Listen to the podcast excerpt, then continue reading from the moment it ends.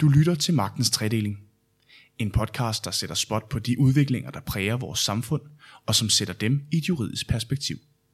Now, it is incumbent upon us lawyers not to just talk about the truth, but to actually seek it, to find it, to live it.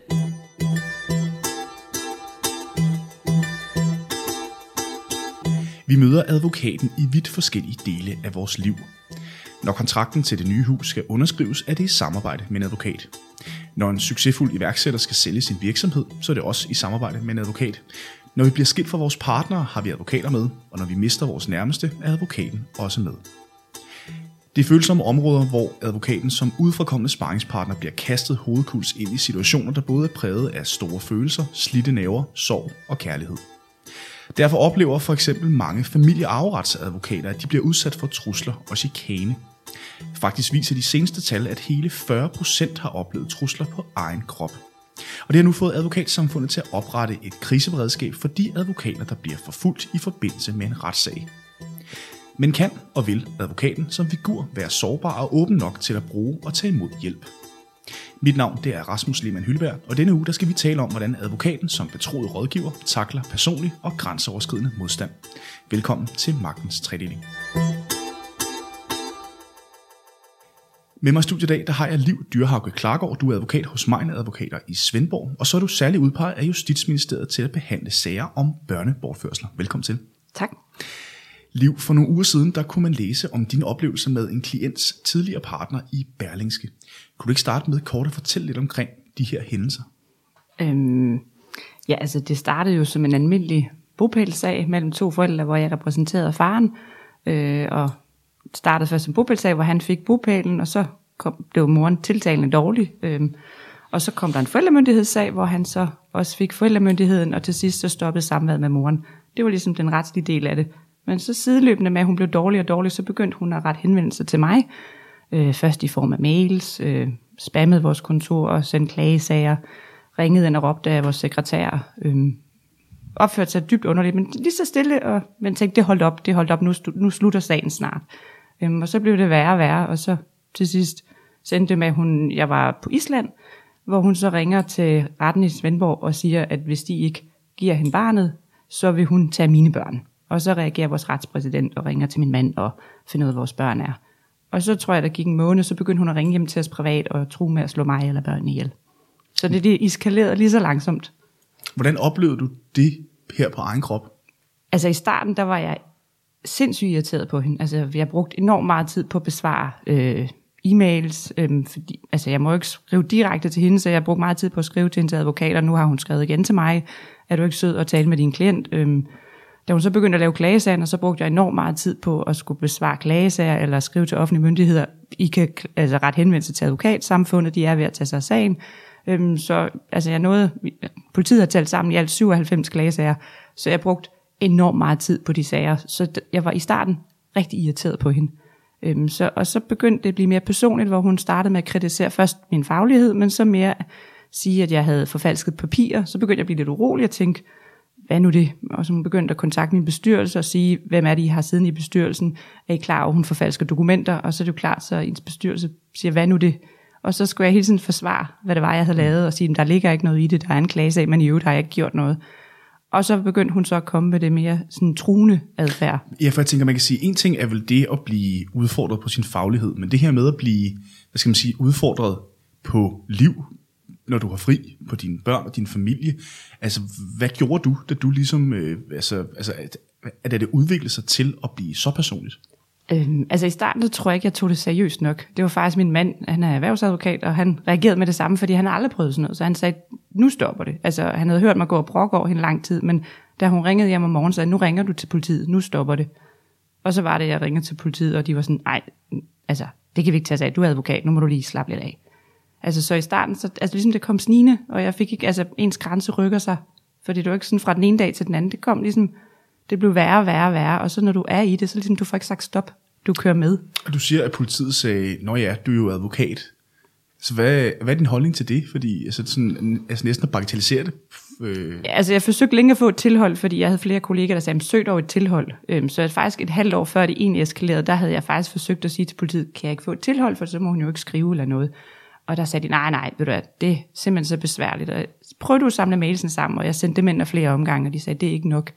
Men så heldigvis, da vores retspræsident, hun anmeldte sagen, så kunne jeg få mit tilhold. Men det blev først færdiglavet, mm, jeg tror nærmest i forbindelse med retssagen, altså straffesagen mod hende. Hvilken hjælp var der for dig på det givende tidspunkt i forhold til at få noget hjælp? Ingen. Altså, jeg, havde, jeg sidder i bestyrelsen for Dansk Familieadvokater, og vi er rigtig tætte sammen, så der fik jeg rigtig meget hjælp der. Øhm, særligt vores formand kunne jeg sådan snakke med om det. Øhm, så jeg brugte mit eget netværk, fordi på det tidspunkt havde advokatsamfundet ikke lavet noget endnu. Mm. Vi havde jo Karoline Normand i studiet i går, der øh, er blandt andet initiativtager til det her kriseberedskab fra advokatsamfundet, øh, og som er strafadvokat og psykolog. Og hende spurgte vi ind til hendes perspektiv på en undersøgelse foretaget af advokatsamfundet tilbage i 2016, hvor man har spurgt 660 familierets- og straffeadvokater, som viste, at 40% af de adspurgte familier- af familieretsadvokater faktisk havde oplevet trusler eller chikane. Lad os lige prøve at høre, hvad hun sagde til det en gang. Det tror jeg i den grad skyldes, at øh, det vi beskæftiger os med som advokater er nogle øh, emner, som er enormt øh, personlige for folk og har øh, kæmpe stor betydning for deres privatliv, og derfor også ofte indeholder nogle meget følelsesmæssige aspekter for dem.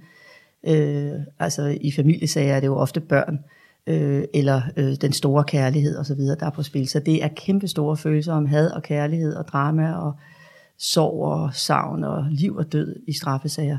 Så det er fordi vores emner er så øh, umiddelbart personfølsomme, hvis man kan sige det sådan, i forhold til for eksempel, hvis vi var erhvervsadvokater eller noget andet. Liv, hvad er dit perspektiv på det her? Jeg vil give hende fuldstændig ret, og jeg tror også, det er derfor, jeg ikke reagerede, fordi jeg tænkte jo hele tiden, hvad vil jeg, altså hvis jeg selv mistede mit barn, hvordan ville jeg reagere? Og så tror jeg også hele tiden, jeg tænkte, jamen hun er jo syg, hun skal bare have noget behandling, og lige om lidt, så bliver hun sig selv igen, og så stopper det. Altså, så, så det var mere, altså, jeg kunne godt forstå, at hun reagerede. Altså, jeg synes, det var for voldsomt, ikke? Men altså, så, så ligesom, når der er den type sager, så lader man også folk få et større råderum, og i retten, der tillader dommeren også, at folk måske opfører sig lidt dårligere end ellers, fordi man kan forstå, at det ikke er en bil, det er et barn, eller en skilsmisse, eller en utroskab, der sådan lige rammer en. Nu har advokatsamfundet så lanceret det her psykologkorps for advokater i samarbejde med Falk. Øh, hvordan tror du, det kan hjælpe advokater, der udsættes, eller, eller udsættes for trusler eller chikane, som du har oplevet? Altså, jeg tror rigtig meget, fordi mit problem i starten, det var også, jeg kunne fornemme på mine altså, venner eller kollegaer, at de i starten tænkte, ah, hvor slemt er det?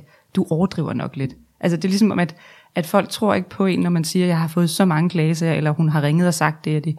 Så, altså, så jeg tror, det er rigtig rart, at der er nogle professionelle, fordi så de er jo ikke inde i, lægger du oveni, digter du, er det en sjov historie? Altså, hvad er det for en følelse, du sidder med som advokat, og også som, som privat liv, når du ligesom føler, at hvad skal man sige, din oplevelse bliver bagatelliseret? Altså, at det ikke er, så folk har en følelse af, at, nå ja, men det er jo bare et vilkår.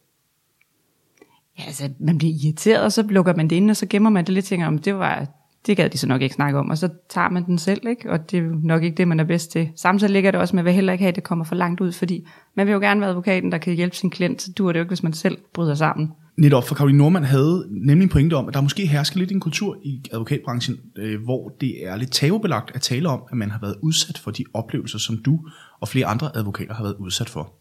Lad os lige prøve at høre, hvad hun sagde til det. Det er jo sådan svært at svare på på den måde, om der sådan er øh, en kultur, hvor det er tabubelagt, men jeg synes da, at det er slående, at der ikke har været talt mere om det. Øh, jeg, tror, jeg, jeg tror, der er en tilbøjelighed til, øh, blandt advokater at øh, underkende deres egen sårbarhed, fordi øh, rollen som advokat ikke rigtig øh, rummer mulighed for den slags. Fordi man jo netop er sat i verden for at repræsentere andre, så nytter det jo ikke noget, man selv falder øh, død om. Nej, for det er vel lidt det samme som det her med at være øh, læge, eller brandmand, eller politimand. Mm. Det der med, at man er en form for, hvad skal man sige, rådgiver, der altid skal stå oprejst, fordi det er den, som man kan sige, øh, folk læner sig op af, ikke sandt? Mm. Jo, og det er jeg sådan set også enig i, og det er også vores opgave, men, men forudsætningen for den opgave er vel alt andet lige så også, fuldstændig ligesom øh, brandmænd og politifolk og alle andre, der har nogle tilsvarende funktioner, har et beredskab i ryggen, sådan så at når de har udført deres arbejde, øh, så har de nogle ressourcer, de kan trække på, for at få afløb og øh, få talt om nogle af de ting, som også er blevet sat i gang på et lidt mere personligt plan i forbindelse med deres professionelle virke. Og det har vi simpelthen ikke haft. Øh, og øh, det kan jo så øh, dels skyldes, at, at det har været tabubelagt, men altså øh, det, det kan også skyldes, at der ikke har været det samme behov. Og der er givetvis også en række advokater, som synes, at det her det er helt unødvendigt, og hvad skal det bruges til? Men jeg håber, der er langt de fleste advokater, synes, at, at det kan ikke være andet end et kærkommet tilbud, og dem, der har brug for det, kan så tage imod det, og dem, der ikke har brug for det, kan jo bare lade det være. Er du enig i den betragtning? Ja, altså man skal jo være den stærke for sin klient. Altså, når de ikke kan mere, så kommer de jo til os, og så skal vi jo beskytte dem og gå frem med sværhederne jeg nær sagt. Man vil jo, altså, går jo nærmest i symbiose med sin klient og forsøger at beskytte dem bedst muligt. Øhm, så, så det er jeg sådan lidt enig med hende i. Mm. Hvor stort et problem oplever du, øh, at det er med trusler og chikane mod advokaten? Nu nævnte du tidligere, at du havde fået rigtig meget sparring øh, i forbindelse med en bestyrelse, du sad i med, øh, med børneretsadvokater.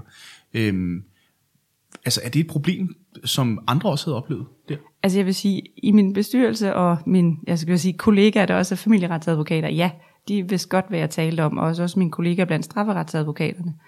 Øh, men jeg kan give et eksempel. Øh, hvis jeg møder en erhvervsadvokat, det første, de siger, om det har jeg jo ikke været udsat for. Altså, og, det, og i starten, der registrerede jeg det ikke, men det var først bagefter, jeg tænkte, hvis du var, nu er det ikke for at sige men hvis du var blevet voldtaget, så når folk fortæller om det, det første, den der lytter, er jo at sige, det har jeg ikke selv været udsat for. For det ved man, de ikke har. Men det, der er bare en, jeg er nødt til at tage afstand til, det du siger, fordi jeg er ikke med i den bås. Og så er der jo den der bås. Så det er et tabu. Mm. Hvorfor tror du, det er sådan blandt advokater? Altså, hvorfor tror du, det er så øh, svært ligesom at...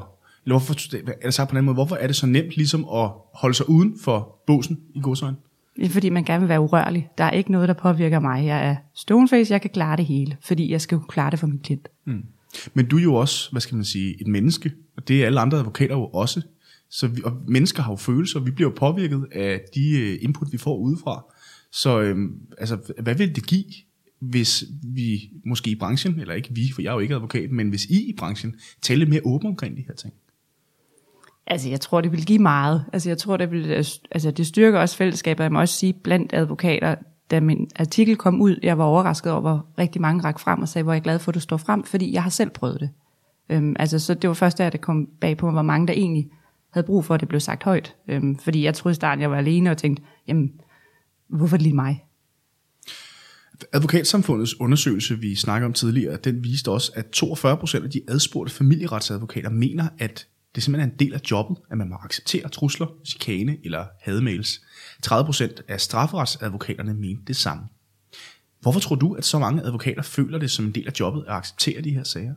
Jeg tror bare, det er et vilkår med den type sager, vi sidder med. Altså hvis du sidder med vold eller socialt belastet miljø, så den type klient er jo også grovere i munden, end hvis du tager en erhvervsklient. Allerede, allerede kontakten til klienten, den er mere altså hardcore. Øhm, og så tror jeg også bare, at folk opfører sig dårligere. Altså e-mailen er kommet, sms. Jeg har rigtig mange unge klienter, det foregår primært på sms. Den kan de sidde og sms hele natten lang, og hvis de er påvirket, så kommer der nogle ubehagelige sms'er, eller en grim tone, eller hvis folk er utilfredse med et eller andet, så er der ikke noget filter længere. Der læser man bare på advokaten, og det er nu. Øhm, det, det gjorde man ikke før i tiden, hvor der var et brev, som kom, og så skulle det igennem, det skulle først sendes med posten, og så fik du det, og så havde du en responstid. Nu forventer de, at du svarer med det samme. Og som advokat, der er vi forvejen vant til at være et filter for vores klienter, så når de siger et eller andet, så skal vi ligesom filtrere det, så hvad skal vi sige, retten eller modparten kan tåle at høre det, eller det lyder spiseligt. Øhm, så tror jeg også, de bare er vant til, når jeg filtrerer den måde, når jeg så har min egen følelse mod advokaten, så kommer det også råt fokuset. Det lyder lidt som om, at vi efterhånden er ved at være et sted, hvor at øh, det stiller helt nye krav til advokaten som rådgiver. Altså at man simpelthen skal til at, øh, at lære nogle andre filtre, eller hvordan? Jeg vil sige i hvert fald som advokat nogle andre medier. Altså jeg er ikke, jeg er jo lidt ældre, jeg er jo passeret de 40, så det der med sms, det skulle jeg lige, øh, er det okay medier at, at skrive til sin klient på en sms, kan man igen dokumentere, hvad man har svaret. Øhm, så det skal man lære, og man skal også, ja, folk altså, taler bare grimt. øhm, der er ikke den høflige tone længere, så det skal man også, og så tror jeg også egentlig at styre sin klient, altså jeg er efter det her er blevet meget bedre til at sætte rammer også over for egne klienter, at lige snart der kommer et eller andet, så reagerer med det samme og skriver, tal lige pænt til mig. Vi talte jo også, øh, eller i går talte vi også med Karoline om den her standhaftighed, som advokater besidder på lige fod med, som vi nævnte før, politibetjente læger osv. Og man har ofte en forventning om, at advokaten jo ikke må eller kan væltes. Lad os lige prøve at høre, hvad hun sagde til det. Ja, nej, det synes jeg jo ikke. Øh, jeg synes da ikke, det er noget øh, problem. Øh, tværtimod, jeg synes at det er øh, helt øh, fagligt og savligt, at man efter at have været igennem et forløb, som enten på grund af sagens karakter, eller den øh, klientens karakter, eller øh, persongalleriet rundt om klienten, som har været grænseoverskridende på en eller anden måde, at man taler med nogen om det. Jeg kan slet ikke se, at det skulle kompromittere noget som helst i min faglighed. Øh, tværtimod, jeg tænker, at det er øh, rigtig fornuftigt, at man også selvom man ikke er kommet til et punkt, hvor man synes, at folk nødvendigvis har øh, overtrådt straffeloven eller på anden vis øh, chikanerer en i en grad, så man har brug for at involvere andre øh, helt udefra kommende, men jeg synes at det er åbenbart, at der er god mening i, at man taler med hinanden om, hvordan ens arbejde påvirker en. Liv, hvad tror du, at øh, den her standhaftighed, eller den her sådan, følelse af, af, af urokkelighed, betyder for advokaters evne til at være sårbare, dele deres oplevelser i de her situationer, og rent faktisk søge hjælp? Altså jeg synes, det er rigtig fint, at vi kan søge hjælp indad, altså jeg skulle sige, i for eksempel advokatsamfundet. Det er jo ligesom vores øh, faggruppe, fordi det er jo ikke mod vores klienter, vi skal vise sårbarheden. Så jeg synes, det er rigtig fint, at vi har et sted, vi kan gå hen og være sårbare, sådan at man stadigvæk over for klienten og modparten kan sige, jeg er urokkelig, her står jeg, du skal ikke, du skal ikke komme og tro mig. Mm. Altså, så det synes jeg er rigtig fint. Er det en trussel mod retssikkerheden, når advokater bliver troet?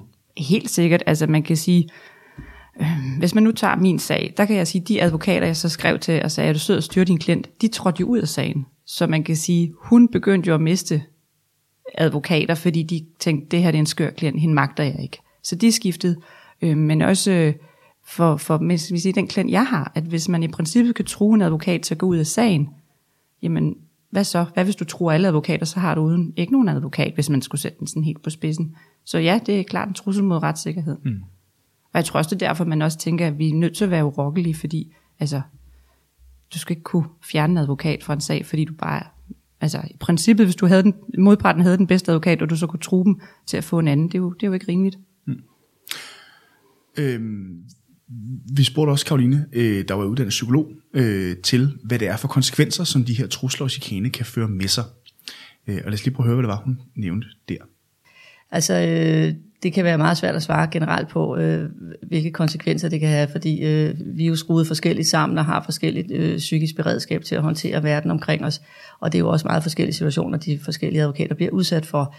Øh, men øh, altså, øh, i værste fald kan det jo betyde, at man må øh, stoppe med at arbejde, og man øh, bliver øh, stresset og får angst og depressioner osv., så, videre. så det, det kan have ret fatale konsekvenser øh, Øh, som jo kan føre til, at man heller ikke er i stand til at tage vare på sit liv og sine børn, men altså det er jo i yderste konsekvens.